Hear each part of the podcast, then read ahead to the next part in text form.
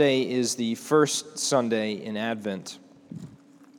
Uh, and if, if you didn't pick up on it, if you didn't know, Advent uh, comes from a Latin word that refers to coming. That's why it was in that, repeated in that prayer. We're asking Lord Jesus to come.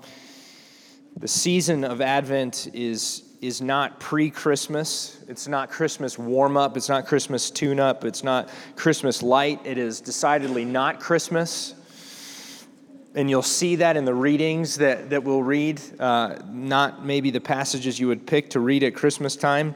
That is correct, because it is not Christmas time. Uh, Christmas starts on December 25th um, and goes for, for 12 days after that. So instead of uh, ramping up and front loading the Christmas, the church uh, says Christmas starts on the day that it's on the calendar, and then you, then you get to feast for 12 days. Uh, I happen to like that model of, of, feasting for 12 days, and I'd invite you to join me in that. Um, this season is for something else. It is for staring deeply into the darkness that the light breaks. It is for looking the darkness of the world square in the eye and not avoiding it. Um, I, I, wanted to recommend this book to you and then read just a couple lines. Uh, it's called Advent, the Once and Future Coming of Jesus Christ by Fleming Rutledge. She is a, a an Episcopal priest. She's done an active ministry, uh, but is still teaching and uh, speaking and writing. I came across her work because she wrote a book on the crucifixion that was a couple years ago, the Christianity Today Book of the Year. It was excellent. Um, and this book is a lot of just her sermons over the years. Um, and if you've never been to an Episcopal service, the, the sermons are quite short um, compared to here. Maybe you're like, maybe, yeah, thank you, Ryan. Fist pump that. Okay. Judgment is coming for you, my friend. Um, and so what I've done personally is, and there's some writings here, some short articles in the in the beginning section, but I, I've had this book for a few weeks now, and I, as I've read my own Bible reading, I, I would just read and pray through that, and then I would just pick up one of her sermons. They're like three or four pages long, and they're excellent. She's an excellent, excellent preacher. Um, and she really has a way of grasping hold of these themes of, of of this darkness of Advent that's met in the hope of Jesus. So I wanted to recommend that book to you, but then I, I read this couple of lines this morning and thought I would pass it along. Advent teaches us to delay Christmas in order to experience it truly when it finally comes. Advent is designed to show that the meaning of Christmas is diminished to the vanishing point if we are not willing to take a fearless inventory of the darkness. That's what this season is about a fearless inventory of the darkness. And uh, I know that's at odds with what our culture is trying to do. And I'm, my, my counter is yeah, that's the point. Is, because it's exactly the opposite of what the culture wants to do in this season. It's why we need Advent. Um, so there are things that we will do that are different than we normally do. You should notice that the, the colors on the table are, are, are different than they normally are. They're purple, that's the color associated with Advent. Obviously, something like this is not normally here. Um, we, uh, Jacqueline and Mark Oliver, made this uh, with some help from others, and it's amazing. Uh, you should have seen them putting it up. Um, I could not do something like that. And I really appreciate the gifts of God for the people of God in other people. Um, you should smell something. You smell that little difference? Uh, it's incense. We don't normally have that. Some people love that smell. If you're congested, there's a smell. Um, some people love that smell, and some people hate it. And the point is not whether you love it or hate it, the point is to remind you that as much as that smell fills the, fills the space, the Spirit of God fills uh, His people and the places that they gather, and indeed the whole world. So we're doing these different things in this season to move us down the road of doing this thing, taking a fearless inventory of the darkness. And this morning we will be in a couple passages uh, Jeremiah 33 and Luke 21. This is Jeremiah 33 14 through 16. Behold, the days are coming, declares the Lord, when I will fulfill the promise I made to the house of Israel and the house of Judah. In those days and at that time, I will cause a righteous branch to spring up for David, and he shall execute justice and righteousness in the land. In those days, Judah will be saved, and Jerusalem will dwell securely. And this is the name by which it will be called The Lord is our righteousness. And then Luke 21 25 through 36. There will be signs in sun and moon and stars, and on the earth distress of nations in perplexity because of the roaring of the sea and the waves. People fainting with fear and with foreboding of what is coming on the world. For the powers of the heavens will be shaken, and then they will see the Son of Man coming in a cloud with power and great glory. Now, when these things begin to take place, straighten up and raise your heads because your redemption is drawing near. And he told them a parable Look at the fig tree and all the trees. As soon as they come out in leaf, you see for yourselves and know that the summer is already near. So also, when you see these things taking place, you know that the kingdom of God is near. Truly, I say to you, this generation will not pass away until all is taken place. Heaven and earth will pass away, but my words will not pass away. But watch yourselves, lest your hearts be weighed down with dissipation and drunkenness and cares of this life, and that day come upon you suddenly like a trap. For will come upon all who dwell on the face of the whole earth. But stay awake at all times, praying that you may have strength to escape all these things that are going to take place and to stand before the Son of Man. Let me pray for us. Lord Jesus, we thank you for your word. We thank you for the seasons of the church the ways that you form us together as a people through all time and places. God, we pray that we would be attentive, that we would be on watch, that we would be people who obey your word and your warning and take heed, and that we would turn to you and see you, our great, our great help and our great hope. Make yourself plain to us, Lord Jesus, and penetrate our stony hearts. We thank you. Amen. This section of the Gospels is, uh, if, you've, if you've read through the Gospels, you get to these sections of especially what we call the Synoptic Gospels, Matthew, Mark, and Luke, near the end of Jesus' life, when he starts talking like this about this terrible thing that's going to happen. And some passages talk about uh, wars and rumors of wars and cataclysmic natural disasters and blood on the moon and all this stuff. And, and if you come to the Gospels and, and you expect Jesus, who is sort of cute and cuddly Jesus, who is above all things comforting Jesus, when you get to these portions of the Gospels, it, it feels jarring and uncomfortable. And there's language in here that, that even feels confusing too, because Jesus mentions that uh, this generation won't pass away until this happens. And you can come to these passages and find them very disorienting. And oftentimes you're disoriented because you've come to the text, we've come to the text, we've come to Jesus expecting a certain kind of thing to happen. And then Jesus comes sideways and does something else. And First of all, you should take comfort because what you are experiencing with Jesus is the same thing that the people of Jesus' day experienced with Jesus. They very much expected one thing of this son of David and then saw something else. And they didn't know what to do with him. And ultimately, they became so furious with not knowing what to do with him that they crucified him because they did not rightly see and understand him, and instead thought it better to murder him. So when you are disoriented by Jesus in the Gospels, first settle down, calm down, and know that you are in good company. And what you should also come to expect is that Jesus will continue to disorient you. Because the problem that we often have is that we are entirely overly oriented with the way the world is and the way we are, and we expect God to operate along that logic. And what Jesus presents himself as is a disjunction. He does not come and say, I am going to be just like you expect me and want me to be. He comes and says, This is how God is. And you should be disoriented.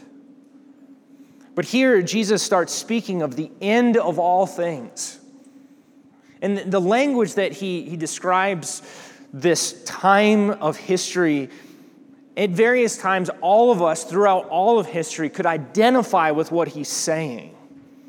This unrest, this dis ease with the way the world is, almost a, a rising sense of panic that things are not right and something is at hand. Something has to be at hand if we are going to move forward at all. Something must break one way or the other because we cannot keep on going like this. And that itself is, is not easy to believe. It's not hard to believe, it's easy. You have to pay minimal attention to the world to come to that feeling. Our, our, our news is filled with violence. And it's not just the violence of evil people being put out, it is the violence done to those who are innocent. It is senseless violence. And although all violence to some degree is a step away from the way that God intended to be, it's, it's violence we cannot even get our hands around that just doesn't even make sense, that we cannot even logic our way towards. Violence fills the news. Many of you, many of us, experience within our own lives the experience of pervasive, inexplicable despair. Things that you, you don't even know why, but you cannot get out of bed in the morning some mornings. For some reason, you, you lay down or you sit quietly with your thoughts, and your stomach churns with anxiety for no reason. Only to have a doctor to explain to you that your brain has gone haywire and chemicals are running through your body that are only supposed to be there when you're running through like a saber toothed tiger or something and the beast is chasing you for no reason. Our, our, we just recently heard in the news that, that the environment itself, the world itself, is in trouble. That nature itself is in peril because of the presence of people like us doing things like we do. It is not hard to find the news that something is not right. And this is why Advent is important. Because right now, the world is turning up the dial on a different message. That if you will buy the right things, if you will listen to the right music, if you will watch the correct stupid movie, you can live in this ethereal cotton candy glow, and for just a little bit, everything will be fine. And that is precisely the wrong message. And it is the opposite of what Christmas is all about. The message of Jesus' coming into the world is not some candy coated soft glow Christmas movie. It is a staring into the darkness of the world and saying, Surely God must judge this. And this is actually much of the story of Israel. Israel, if you read the prophets, as you accelerate through the prophets, through the, from the major prophets into the minor prophets, Israel starts looking forward to the day when God would fix all of this stuff because Israel's surrounded, Israel's falling apart, it divides in half, and the top half goes away, the, the second half is surrounded, Jerusalem falls, Israel is falling apart, and they are looking outward and saying, When is the day when God will come? When will be the day of the Lord? When he will take care of all these people, these enemies on every side, when will he stomp them down and make them right? And the prophets start telling them, the day of the Lord is coming. It is coming. The day of the Lord, it is at hand. And this is profoundly good news. See, this is where we have to be very clear about what we are talking about. We are talking about judgment. The world that we live in says this judgment is, is maybe the chief sin of our age, is a cardinal sin. You cannot judge. However, judgment in the Bible is good news. Because all that stuff that, that, that tears at the inside of our souls, that kills people from the outside, that burns the world down, those are all things that should be judged. And so when we proclaim with the scriptures that judgment is coming, we say it with relief. Just like Israel started looking forward in relief, judgment is coming. That's why Jesus says here in these words Now, when these things begin to take place, straighten up and raise your heads because your redemption is drawing near. Judgment is good news. Straighten up. Good news on the horizon. Horizon, judgment is coming. But what the prophets will also tell you is when God comes to judge, when the day of the Lord actually comes, He's coming to judge everyone, and He's coming to judge everything. And they say to Israel, Take heed, because God will come and judge you. Now we don't like judgment. We're in on the other judgment. When, when the judge says, we'll judge the other people and the other things, the things that trouble us, we're okay with that. But when the gavel is aimed at us and judgment is coming, then we begin to become uncomfortable. And Jesus, He tells us to watch ourselves. This is not the moment where Jesus says, You know how the prophet said all that stuff? Guess what? I'm here to provide a new plan. Don't worry, God's not going to judge you. What he says instead is, Watch yourselves, lest your hearts be weighted down with dissipation and drunkenness and cares of this life. Watch yourself. You are in some kind of danger, imminent, at hand pervasive. And to that, to the words of the judge, we should also listen.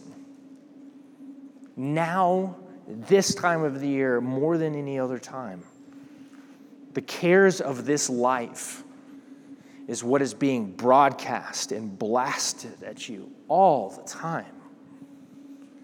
Care about this life more than any other moment. Live in the moment. Live for yourself and for your appetites. Feed yourself. And Jesus says, You better watch because the whole world will be judged when the Son of Man comes. This is the, the, the uncomfortable and frightening thing about Advent you and I are meant to look at the darkness of this world and to look forward in expectation that God will set things right. But we are caught on the horns of a dilemma that says there are things that are not right with us. And this is where the whole message of the prophets must be heard. Because the truth is that, judgment is coming. And we should want it to come. And we do want it to come because we are so, so tired of what we see. And we should recognize in this season that our brothers and our sisters, maybe your life is going great. Maybe you're married and you, you have your 1.5 kids and you have all the accoutrement of, of the holiday season and you feel that candy coated glow.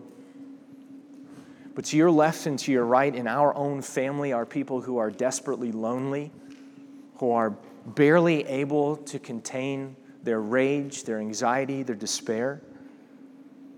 There are people who are caught in the gears of the systems and the powers of this world who are not able to think about how much they look forward to giving a gift, but instead are not sure that they'll be able to pay their bills as the temperatures go down and their bills go up.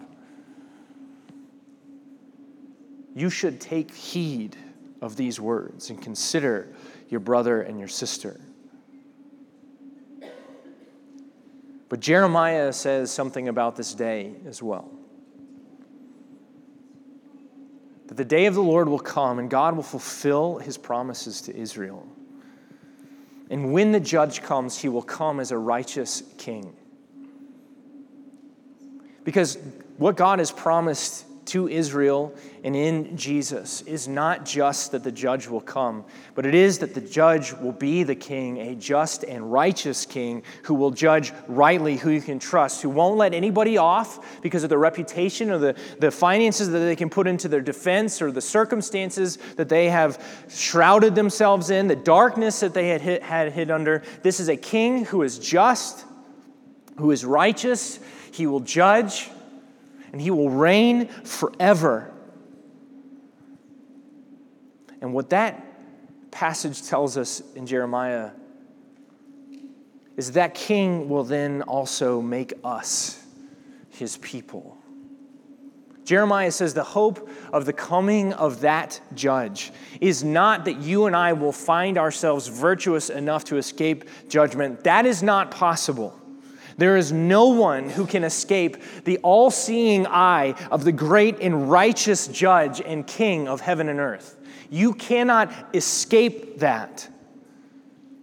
What you have to have is something given to you. What you have to have is adoption. Jeremiah concludes that little passage with these key words In those days, Judah will be saved, and Jerusalem will dwell securely. And this is the name by which it is called the Lord is our righteousness. The Lord is our righteousness. It is tempting to, to come to seasons of, of reflection and confession and repentance and to believe if I might work hard enough, I will be good enough before the judge. And the promise to you and to me is that is never going to be the case. But the judge instead will give you a new name. That God Himself will be your righteousness. That God Himself will make you and transform you and give you the place, a status, a name that you could not win for yourself. The Lord is your righteousness. See, the judge is not just the judge, he is also the judgment. This is the strange thing that Israel could not quite wrap its hands around, that it was not prepared to see in Jesus, that was so unsettling about Jesus and they were not prepared for. The judge is both the judge and the judgment. When Jesus goes as the Son of David and dies on a cross, and on the third day walks out of the tomb, the church will look back onto that event and say, The day of the Lord, it's not at hand, it came. The day of the Lord came. When Peter stands up in Acts 2 and he preaches a, a, the first Christian sermon, the message he's giving is he's pulling out of the minor prophets, he's pulling out of Joel, and he's saying, God has done it. He has sent the judgment that he said he would send. And he poured it on himself.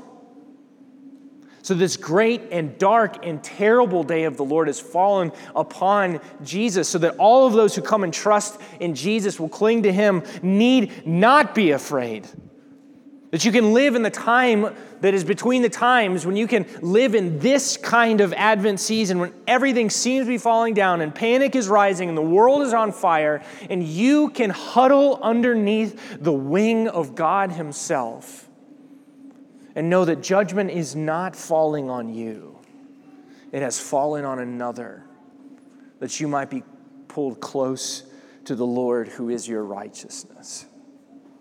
But he actually is indeed the trustworthy and good and surprisingly kind judge of the whole world. So we do stop, we take a fearless inventory of the darkness, and we pray for Jesus to come. We confess in our creeds that we are a, a people who look forward, not to Jesus' just spiritual presence among us by his Holy Spirit, but we look forward to the day when his feet, his physical, actual feet, touch the ground again and he makes everything right. We believe that though it feels so agonizingly long and slow, we believe that he is coming again the King will come in judgment. That we live our lives not for the moment, for our own self satisfaction, for our own pleasure, but we stop and we pick up our heads and we straighten up and we look forward, we look to the horizon, seeing that our hope is at hand. People of God, be hungry this Advent season. Do not find things to distract you from the darkness, but instead take inventory of it, list it, lament it, and plead for God to come and set it right. List it, inventory it. Do not overlook it. Do not step aside because it makes you uncomfortable. Do not drive past it. Do not distract yourself past it. Look into the darkness that is outside of you and do not hold back from looking into the darkness of yourself. The things, the sin that you keep giving yourself over to put it on paper, and then know that a bullseye has been drawn around it.